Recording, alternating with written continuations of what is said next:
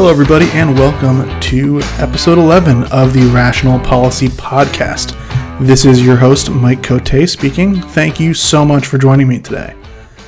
This episode is going to be another one of our monthly foreign telegrams, in which I bounce around the world, discuss some of the most important stories of the past month in foreign policy and international relations. This month, February 2023, is a short month, but it doesn't mean there's been any lack of international goings on. We're going to be touching on three different stories, two which have really been all over the news, and one which has definitely flown under the radar but does show a lot in terms of what American foreign policy needs to be like going forward. Our first story is going to be the thing that was really on everyone's mind at the beginning of this month, especially around the time of the Super Bowl. Balloons! Yes, we're going to be talking about the Chinese spy balloon saga, which uh, happened a few weeks ago. I wrote a bit about it. Uh, you can check out that article over at the National Interest. But what I'm going to be talking about, uh, giving a little bit of an overview as to what happened.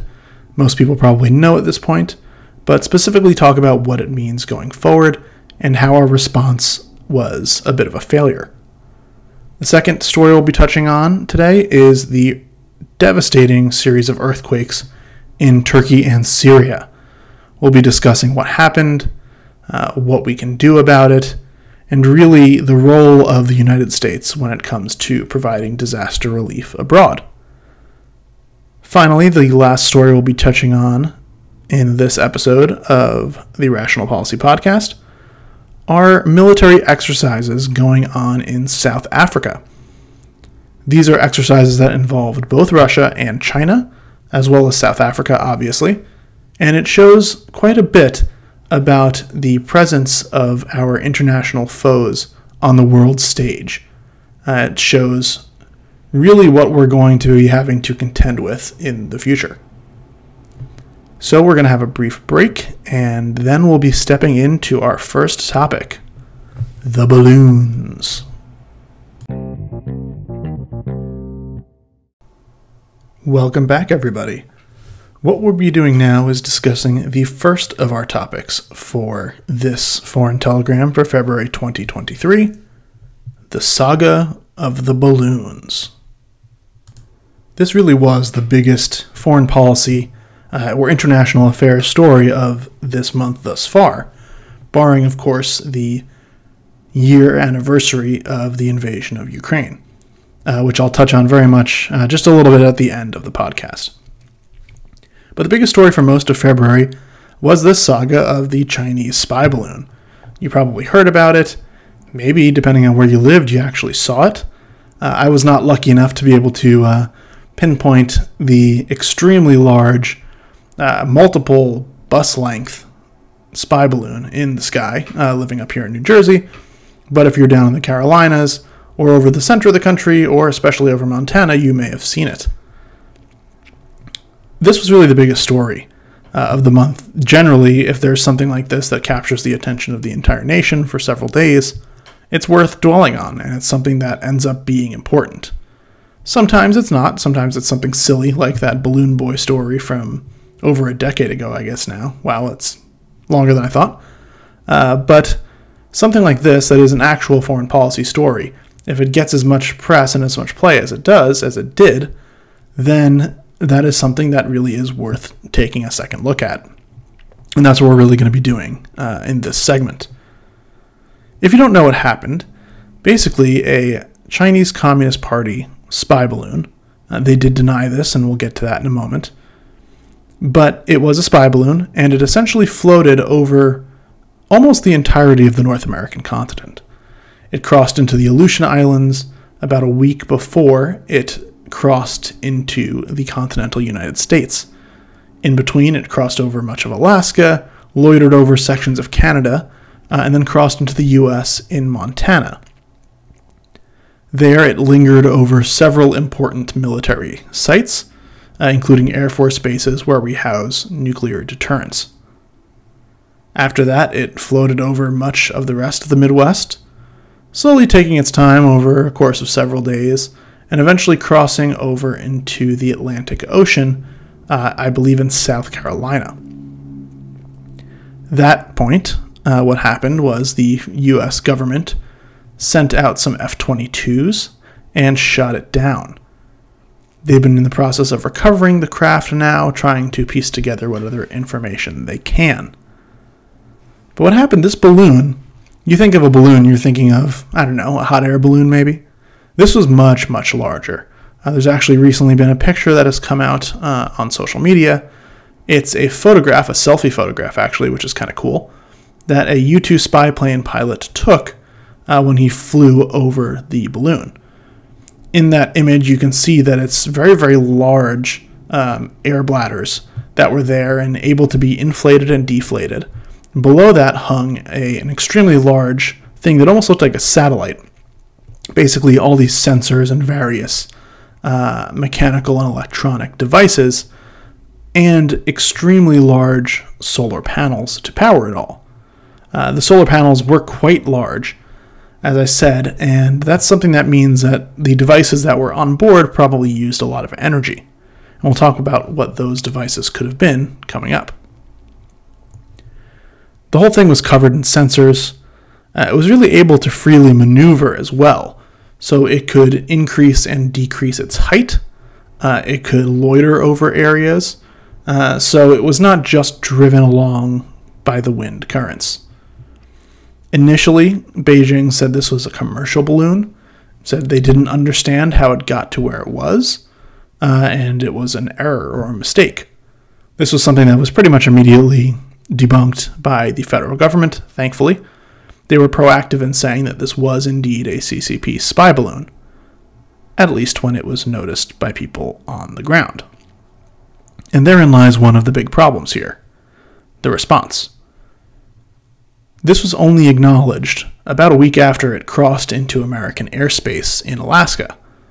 And it was only acknowledged because a photographer from the Billings, Montana local newspaper was able to use uh, a long lens and get some photographs of the balloon as it was over Montana, kind of just hanging out. And they published those photos in the newspaper, and that was the first time that the federal government acknowledged or did anything at all about this balloon. And when I say they did something, they didn't do anything. They acknowledged it. Yes, they indeed did that, say that this was there. Although that was a pretty low bar given that it was visible with the naked eye from the ground. But they basically ignored it for the rest of the time that it was flying over the United States. There were several days after it was first acknowledged where nothing happened essentially the Biden administration would be very cagey about what was happening. They refused to respond to various inquiries and allowed this balloon to float over the continental United States, going over many important military bases until it got over the ocean when they shot it down. And of course, the moment they shot it down, they claimed victory, said, you know, this is a great thing. We were able to take down this balloon, blah, blah, blah, blah, blah. And of course, they made excuses as to why they couldn't have shot it down earlier, saying that it may have endangered American lives or property on the ground since it was so large, and so they had to wait till it was over the sea to do it. In the meantime, really the only uh, consequence of this action was that Secretary of State Antony Blinken canceled or postponed a trip to China to meet with uh, Xi Jinping. And this was essentially the only response until they shot down the craft. It was super weak. Uh, that was something that was essentially looked at from across the aisle as what is the Biden administration doing? Why are they allowing this balloon, which clearly is intended to conduct surveillance on the continental United States, our homeland? Why do they let it just transit the entire country without doing anything about it? It's not like they were constantly flying planes next to it to monitor it. It's not like they attempted to shoot it down earlier. They simply just waited until it was over the Atlantic before they shot it down. And, you know, as I said before, their rationale, they laid it out. You know, it was too dangerous to shoot it down over, over land. Although that doesn't really make sense given, first of all, the fact that they saw it in the Aleutian Islands, which are, you know, very, very sparsely populated islands. It may have been harder to recover in the Bering Sea, that's understandable. but also it was over much of Alaska, it was over Canada, it was over Montana, North Dakota, things like that. These are not exactly heavily populated areas. And as large as the debris field would be, it wouldn't be so large as to ensure that it would damage either lives or property of Americans. So the fact that it wasn't shot down was really, really uh, absurd to me and to many other geopolitical observers. It was especially absurd in the light of the actions which the Biden administration took in the following weeks. In those following weeks, we saw a barrage of shootdowns of various craft, essentially unidentified flying objects. No, not aliens, as much as you may like that. Probably just commercial uh, balloons. One of them was seemed like it was a hobbyist balloon, and it was shot down uh, again by a Sidewinder missile. So instead of getting a lot of bang for our buck, we paid a lot of buck for one bang. It was a $400,000 missile that blew up a $200 hobbyist balloon. So this was something that really was overkill in the most uh, direct sense of the word. We shot down these various things that were flying over either Alaska, Lake Huron, other parts of the United States, and essentially didn't say anything about them for several days, just that we shot these things down. We aren't even recovering some of them. So it's really not something that uh, the Biden administration has done a good job of. And this is something where it is important to reassure the public. Obviously, anytime there is a foreign antagonist's surveillance craft over your nation that is visible with the naked eye, that's a problem, especially for a country as powerful as the United States not being able to police our own airspace, uh, or if we're choosing not to police our own airspace, not being able to hide that fact successfully from the citizenry, uh, is really showing the incompetence of the administration. The radical swings from either not shooting anything down or shooting everything possible down makes us look chaotic, makes us look confused, and as I said, it makes us look weak. The Biden administration also trotted out the line that several of these spy balloons were noticed over the United States during the Trump administration, and nothing was said. Consequently, several people from the Trump administration, including those who currently do not at all get along with the man, including uh, former National Security Advisor John Bolton, have said they saw nothing of that at all during their time in the administration. Uh, apparently, actually, these things may have happened, but nobody was notified at the time. So honestly, the fact that the Biden administration was trotting this out as some sort of whataboutism really does reek of, pardon my French, ass covering. It's not something that you want to see. Uh, it really does look like partisan political deflection when you're really talking about something that truly is uh, a threat to the United States and something that should be discussed and described in detail by our commander in chief. And President Biden has been curiously and conspicuously absent when it comes to this issue. The State of the Union address was only a few days after the initial shootdown of the balloon, and he maybe said one or two lines about it in the entire address. This was not something that it seems like Joe Biden really cared too much about. And given the fact that it was an incursion into American airspace by a hostile foreign power, that is a bit concerning. The administration has also discussed uh, the idea that this balloon was being watched the entire time since it left China. And if that is the case, it's even more absurd, given that they would have known exactly where it was going, what it was doing at all times. Apparently, the Biden administration said that, you know, we're jamming their sensors, they're not able to see anything. I'm not very uh, sanguine about that possibility. I am much more interested in the fact that we knew where this balloon was and we chose to do nothing about it. Of course, that means we probably have surveillance assets over the sky in China at any given time. I don't doubt that at all. But when this becomes so obvious, it cannot be allowed to continue given the information that we knew where this balloon was coming from out of China, uh, there has been a story floated, I believe it was in the Washington Post, that was discussing the fact that this balloon was blown off course. Initially, it was intended to surveil Guam, uh, an American territory in the Pacific. There are two things about that story. One that makes it fairly unbelievable, and the second that makes it, if true, even more concerning. So let's go about what makes it pretty unbelievable. It does not make any sense, given how this balloon was able to loiter, how it was able to either use or not use certain wind currents, how it was able to change its height essentially at will. This is not something that would have easily blown off course, especially not as far off course from Guam as the Aleutian Islands and Alaska and Montana are. If you look at a map of the world and you see Guam and you see the Aleutian Islands, it would take a hell of a gust to push it all the way there out of course. That does not seem like something that happened. And given the controllability that uh, Beijing seems to have had from this object, it does not seem as though uh, an accident is likely in this case. It also deliberately flew over several sensitive sites, as I mentioned, and this is not something that would really make sense to me if it was merely accidentally blown off course. Second, if it was surveilling Guam, if that was the initial purpose of this balloon, and it's what it was trying to do in the first place, that's just as, if not more concerning, than as if it was intended to surveil the continental United States.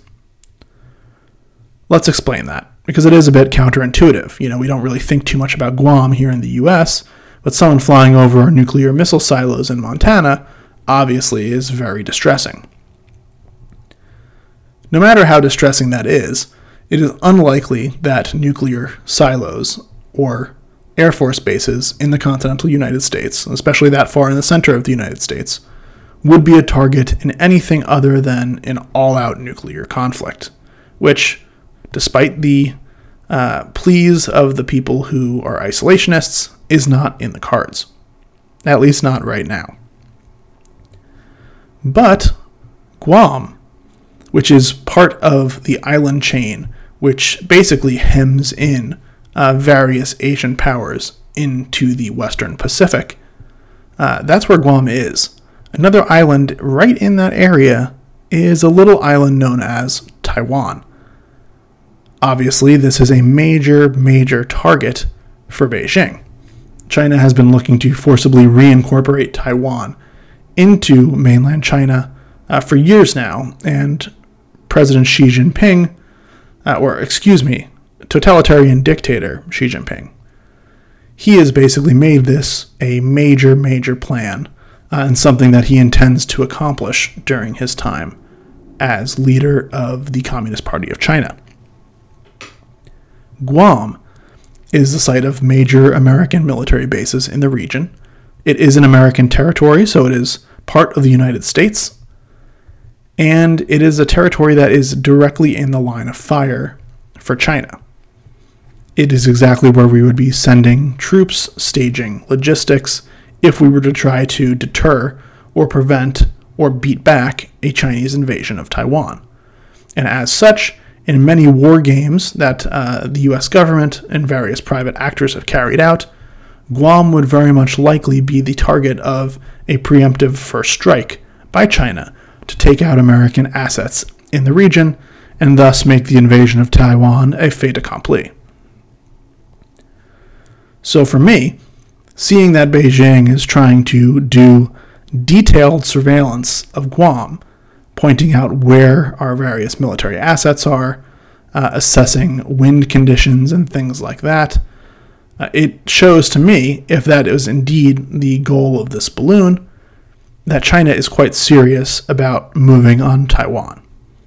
And as we've heard from various people in the administration, including in the Air Force, this may be happening in the next few years. So obviously, it does bear mentioning and it does bear paying attention to. Some people are asking the question why would someone use a balloon to do surveillance, a super old technology, something that's been around since the 1700s, when we have satellites? Why send up even an unmanned balloon when they can put something in space that is essentially undetectable and can take high resolution photographs of pretty much everything they want? Well, balloons, with their ability to linger, as well as their uh, existence within the atmosphere, can capture important sensory information that satellites at this stage of the game may not be able to. They can get signals intelligence, so intercepting electronic communications, radio waves, various signals like that. They can also get weather data, which is incredibly important for missile targeting. Uh, as I said, I don't think that's as big of a deal with respect to places like Montana, but with Guam, that is absolutely a big deal. Uh, being able to get atmospheric conditions allows for more precise targeting of ballistic missiles, which, in any sort of preemptive strike, would be quite important to have that detailed information. And finally, one of the things that you can put in a balloon, especially now as the technology has advanced quite a bit, is what's called LIDAR. You may have heard of this if you're at all into archaeology, uh, as I am, or history. You may have seen these amazing, I you call them photographs, they're kind of like x rays of the ground. And you'll see them, you'll see basically a picture of the Mayan jungle, uh, the Guatemalan jungle, right? And it's all trees. And then all of a sudden, they strip away the top layer of trees digitally, and you can see the Mayan ruins, the pyramids, the temples, uh, the sports courts, the courtyards, all of these things that are just buried under deep, deep layers of jungle. And that's allowed, that's basically something that allows you to see underneath brush, underneath ground, uh, essentially ground penetrating radar. And this is something that is not only important for archaeology, it's incredibly important for surveillance. A lot of American nuclear assets, uh, secret military installations, bases, things like that, are housed underground. Not just in the United States, these sorts of things are all over the place. Obviously, trying to build resilience, you want to include as much as you can out of the way of potential missile targeting or destruction. And being underground is always historically been something that has been very protective of the things that need to be protected. We've had for a while now things like bunker buster JDAM bombs that essentially can penetrate the ground before they explode. And these were used in Afghanistan to destroy uh, terrorist targets, but they could also be used to destroy underground uh, equipment and other sorts of things like missile silos or research laboratories. The problem is, it does you don't necessarily know where those things are just based on satellite photographs. You do when you use lidar. And obviously that is something that needs to be done in the upper atmosphere or closer, not through space. So what's the takeaway from these balloons? China is probing our defenses. And they're probing our response. And we failed both of those tests. Not only did we allow a noticeable, known Chinese spy balloon to enter the continental United States, we allowed it to loiter over several important military installations. We allowed it to be seen by civilians with the naked eye from the ground.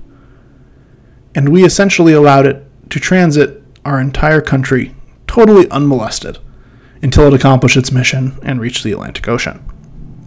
This is unacceptable. This was a test that we failed miserably. And I, for one, am not looking forward to finding out what the result of that test is in terms of our next assessment. And in just a moment, we'll be touching on our second topic the devastating earthquake in Turkey and Syria.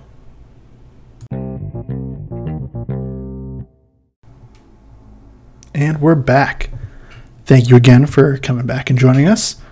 Uh, the second topic on today's Foreign Telegram is the devastating earthquake in Turkey and Syria.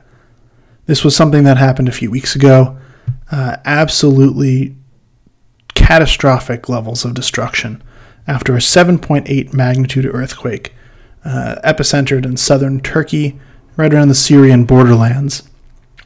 Uh, this was a major, major earthquake. 7.8 is quite, quite destructive on the Richter scale.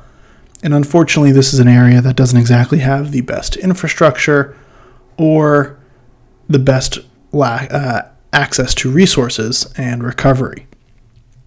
The area is already struggling and has been struggling for over a decade now with the impact of the Syrian civil war. Obviously, Syria has been largely destroyed by that war in various conflicts when the Russians were involved, Syrians by themselves, when ISIS was involved. It's a mess. Uh, and Syria really does not need any more destruction. Unfortunately, that is exactly what they got, as did southern Turkey, one of the major places where Syrian refugees have fled to over the past decade. As of a few days ago, over 40,000 people have been declared dead, largely in building collapses. Part of the problem with the buildings is that their lack of good building standards. And oftentimes in countries like Syria and Turkey, local officials who monitor construction sites are easily bribable uh, and would be happy to overlook, you know, crossing your T's and dotting your I's for the right price. Normally, that wouldn't be too big of a deal, but unfortunately, when something like this happens, it ends up leading to far more death and destruction than is otherwise necessary. There has been not the best response, especially from the Turkish government, uh, and it could impact Recep Tayyip Erdogan, the Turkish leader. Uh, some would consider him a dictator, myself included, at the upcoming national elections. He's already been having some issues, obviously related to some of his authoritarian overreach, but this could really be a much bigger impact given how tangible and concrete it is. If someone that's in charge doesn't do what needs to get done to rescue people who are at imminent risk of death, that tends to really reduce their popularity in the minds of the citizenry. As I said, Turkey is not exactly a fully free country, despite the fact that they are an American ally, but they do have elections, and Erdogan could possibly lose. So that is something to think about with respect to this. Something else to think about is really just how we respond. The international community has done a fairly good job in terms of surging resources and relief and aid to the affected areas, including in Syria, where there still is a risk of conflict. Some of this photos of this destruction is just absolutely horrifying. Uh, you can see pictures online of roads which have been shifted, you know, several meters uh, entirely because the Earth really did just come apart and come back together again. Uh, and whole areas were moved, you know, yards and yards away. You'll see various buildings totally destroyed, flattened, crumpled, including many which fell apart days after the initial quake and the aftershocks were finished. Unfortunately, more recently, in the past week or so, another earthquake has hit pretty much the same area. Not as strongly, but obviously it's something that you don't want to have happen, and pretty much puts the end to any and all efforts at rescue. This is truly a, a devastating natural disaster. It's one that the world hasn't really faced in, in quite some time. Obviously, thinking back, you get earthquakes in Haiti. Uh, you've had enormous disasters like the tsunami in, I believe it was 2004, in the Indian Ocean, which killed, I believe, over 200,000 people across Southeast Asia. These are things where we don't really know exactly how to respond if you're not actually having an international system.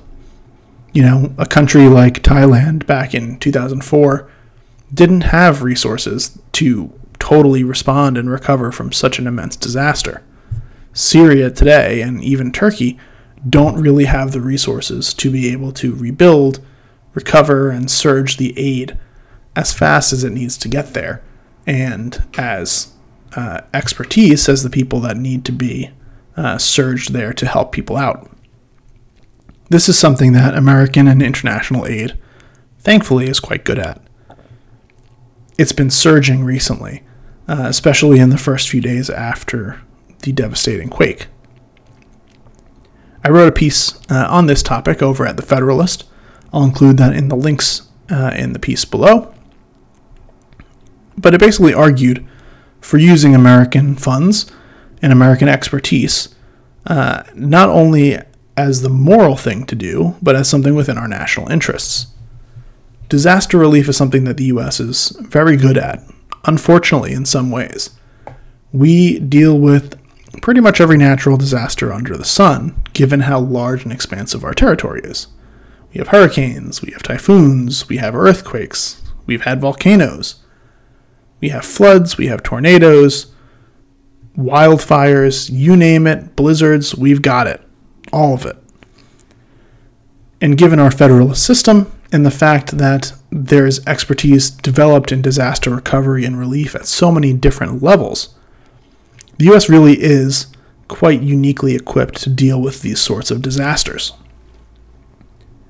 As such, using our expertise and our money to be able to help nations who are recovering directly in the aftermath of natural catastrophes like this really does help our national interests.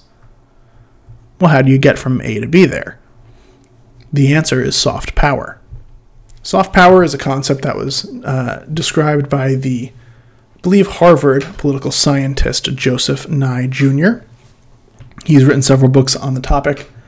But basically, if you think about things, you have hard power, which is usually military power, coercive power, things like that. And then you have soft power, which is essentially taking that hard edge and trying to uh, get others to work within your interests in a way that is using more of the carrot than the stick. So, for instance, soft power can be things like cultural attraction, you know, the American way of life, the American dream, the ability for people across the world to look at us and see, oh, that's a place where I'd like to be. That's soft power. So is international penetration of American corporations, Coca Cola, McDonald's, things like that. That brings people into the American cultural orbit.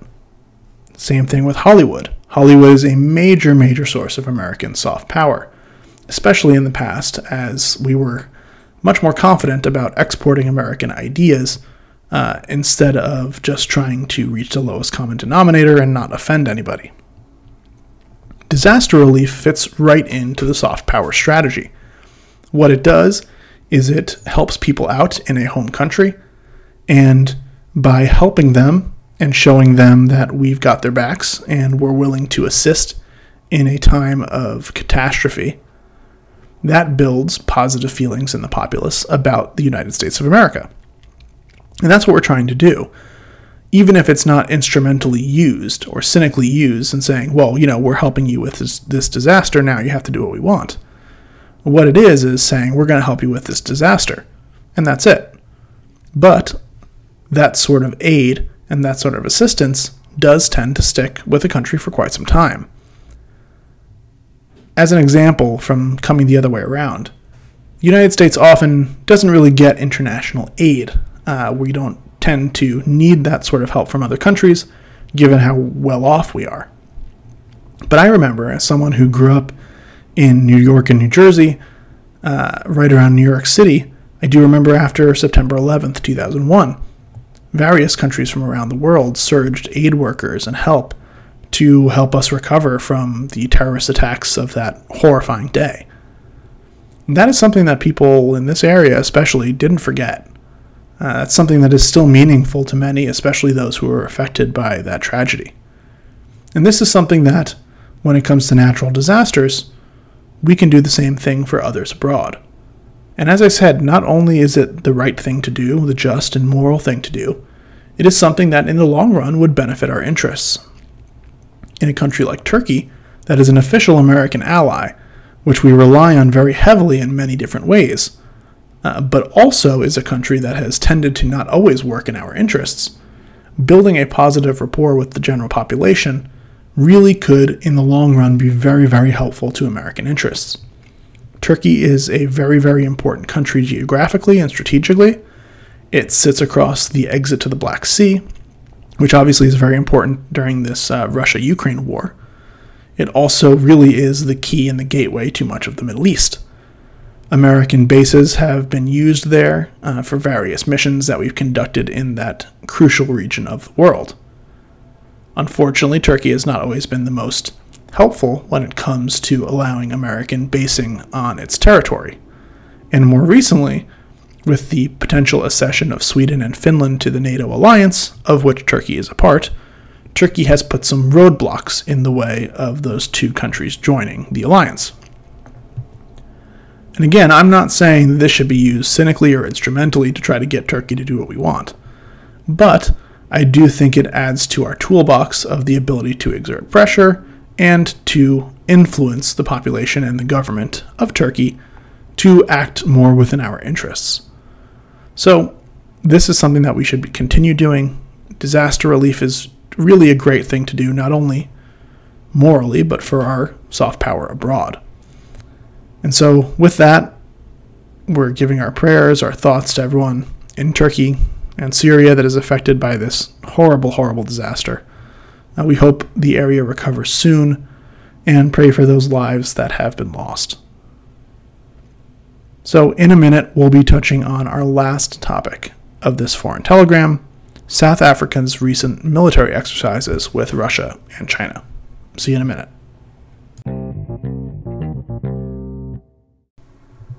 And welcome back to this third and final segment of this month's Foreign Telegram podcast. The last issue we're going to be touching on is one that's definitely not been covered as much. Probably isn't as important in terms of specifically what is happening, but is quite important in terms of what it signals for the future. And that is the joint military exercises that South Africa is currently undergoing with Russia and China. The takeaway from this uh, obviously, these are normal joint military exercises. The United States carries them out with various other powers, as do Russia and China with their friends and allies. Many people are upset with this sort of thing right now because it basically shows that South Africa is not going to stop uh, Russia from docking or participating in these activities, despite the fact of the Ukraine war. What this shows overall is far more important than the actual concept or exercise that's being carried out today. What it shows is that American power is no longer absolute, if it ever was. And we need to do a lot better in terms of bringing the global south into the American fold. This has been clear for quite some time uh, that the US does not hold the whip hand over the entire world like it may have for a short period in the 1990s and early 2000s. With respect to the Ukraine war, as well as China's human rights abuses and genocide of the Uyghurs, we see that there are many countries across the world, often in the developing world, also known as the global south, the third world, people who used to be involved with what's called the non aligned movement during the Cold War, which basically was trying to find a middle path in between the Soviet Union and the United States. Oftentimes, that ended up being closer to the Soviet Union than it was to the United States, but that's besides the point. What we're seeing is that we don't have leverage over these countries. They're not just going to do everything that we want, uh, especially in international bodies like the United Nations, where every nation gets an equal say in terms of voting. This is something that right now may not be too big of an issue, but as we move forward is going to be a major, major concern. If there is some sort of larger scale conflict directly with either China or Russia, the world will split into blocks, whether we like it or not. And right now, the people that we have on our side tend to be more highly developed, but there are fewer of them, they're democratically accountable to their people, which means, unfortunately, oftentimes, that they may not have the stomach for serious conflict. And overall, they're outnumbered by these, you know, larger number of nations in the global south. Right now, we're coasting on the investment of previous generations, and we're becoming increasingly obsessed with our own minor internal quarrels when there's really a new game afoot. We're fighting a culture war role playing game. We're cosplaying Civil War. We're trying to fight internally, do all these things, whether we want to stop woke or be woke. None of that matters in international politics.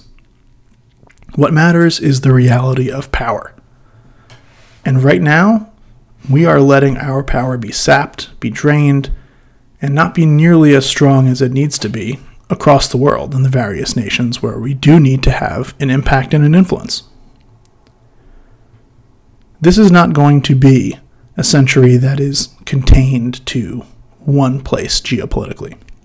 There's going to be conflict and competition and contrast across the world. Every continent, every ocean, every area land, air, sea, space. This is what we're going to be dealing with in the 21st century. The challenges are not shrinking, they are growing and expanding. The fight against the Soviet Union, although it never thankfully burst into actual hot warfare, was truly a global competition. We tried to constrain and compete against Soviet power on every continent on the planet. This is only going to increase this century because we're not facing just one hyperpower against us, we're facing two superpowers. One of them being, you know, much more marginalized than the other, obviously. And this is going to require us to think differently we can't just think in response of, well, how are we going to protect the continental United States?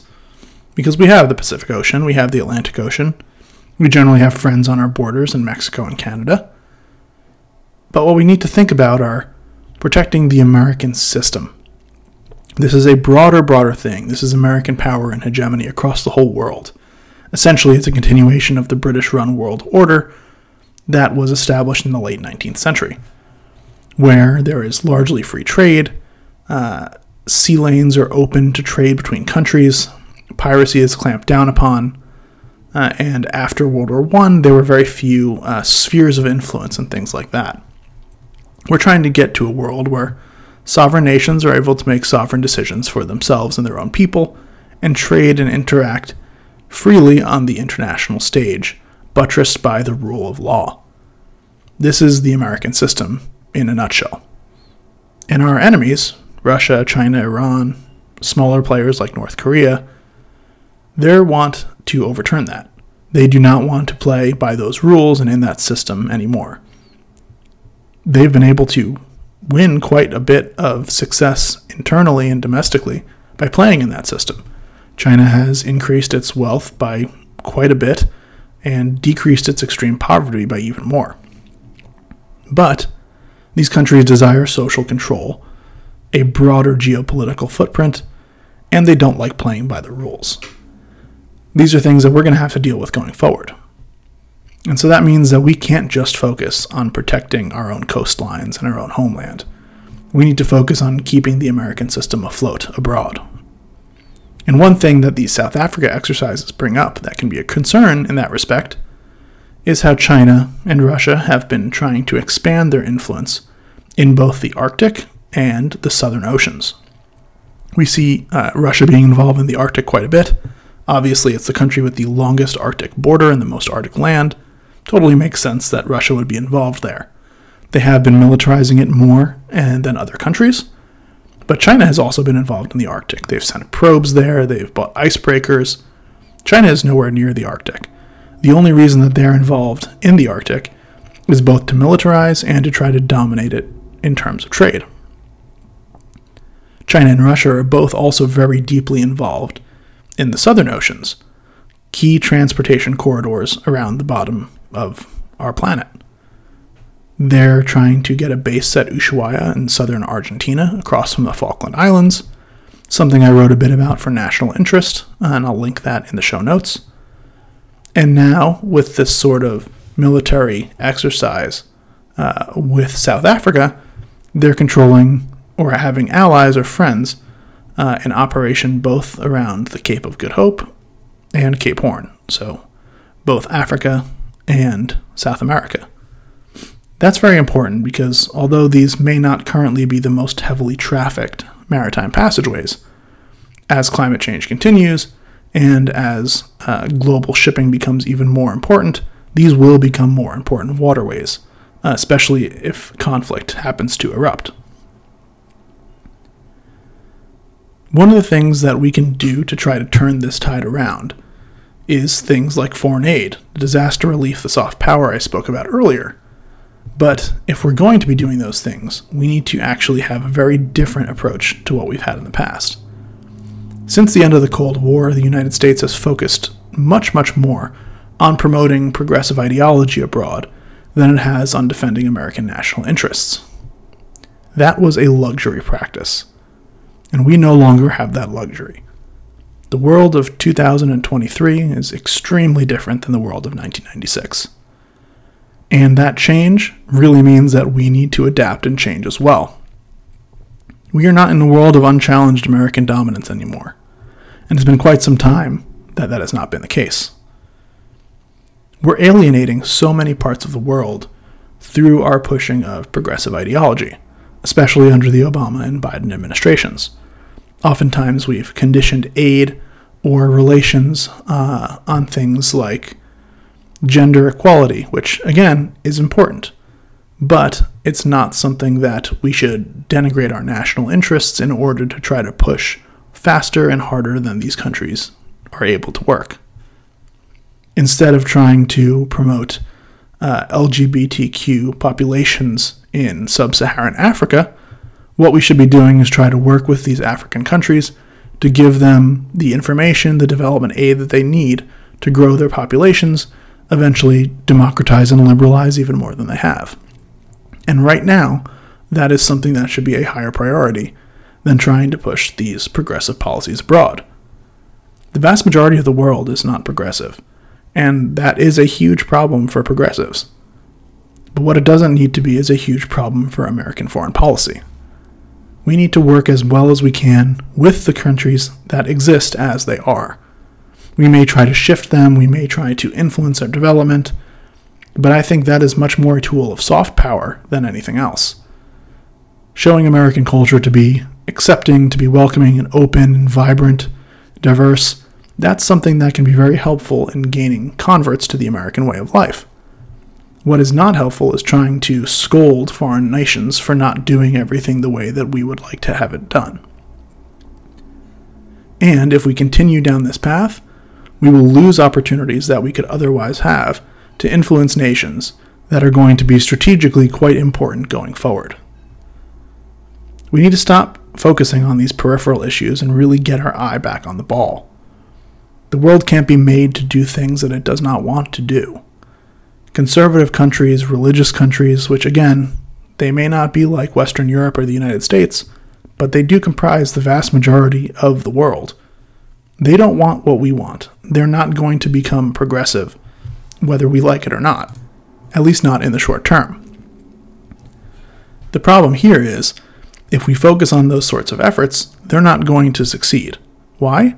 Because we're going to lose the overall geopolitical competition to our rivals.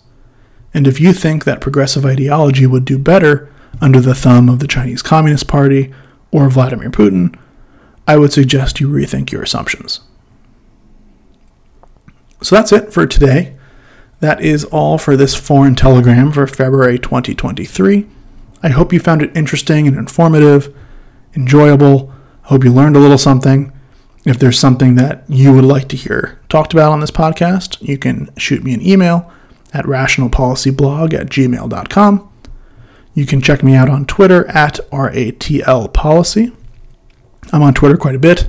I often share articles that I think are interesting, and sometimes you can kind of tell what I'm going to say in a foreign telegram podcast if you follow my Twitter feed pretty regularly. Also, be sure to check out my writing over at rationalpolicy.com. Uh, recently, I've had several pieces come out at other outlets, including National Review, The National Interest, and The Federalist, as well as Ordinary Times. So be sure to check all those out. I'll link some of those pieces in the show notes, ones that we've spoken about a bit today. Before we leave, I do want to commemorate the one year anniversary of the war in Ukraine. This is going to be very brief, but I want to leave this out there. It's been a year since this began, since Russia invaded uh, across broad swaths of, of sovereign Ukrainian territory. Many people, including myself, thought that this was a foregone conclusion, that Russia would beat them within days or weeks. And thank God I was wrong. Ukraine has done an incredible job of being resolute, standing up for itself, and fighting back against the Russian invaders. It has proven itself worthy of nationhood, as well as, to me, worthy of our friendship. So let's hope that a year from today, either this war will be over with Ukraine victorious, or Ukraine will still be holding out and will be in a better position than they are today. That's it for us. Thank you so much for listening. Leave us a review if you can on your favorite podcast service. tell your friends, your family all about us. And be sure to tune in next time for the next Rational Policy Podcast. I am your host, Mike Cote. Thank you so much for listening, and we'll see you next time. Cheers.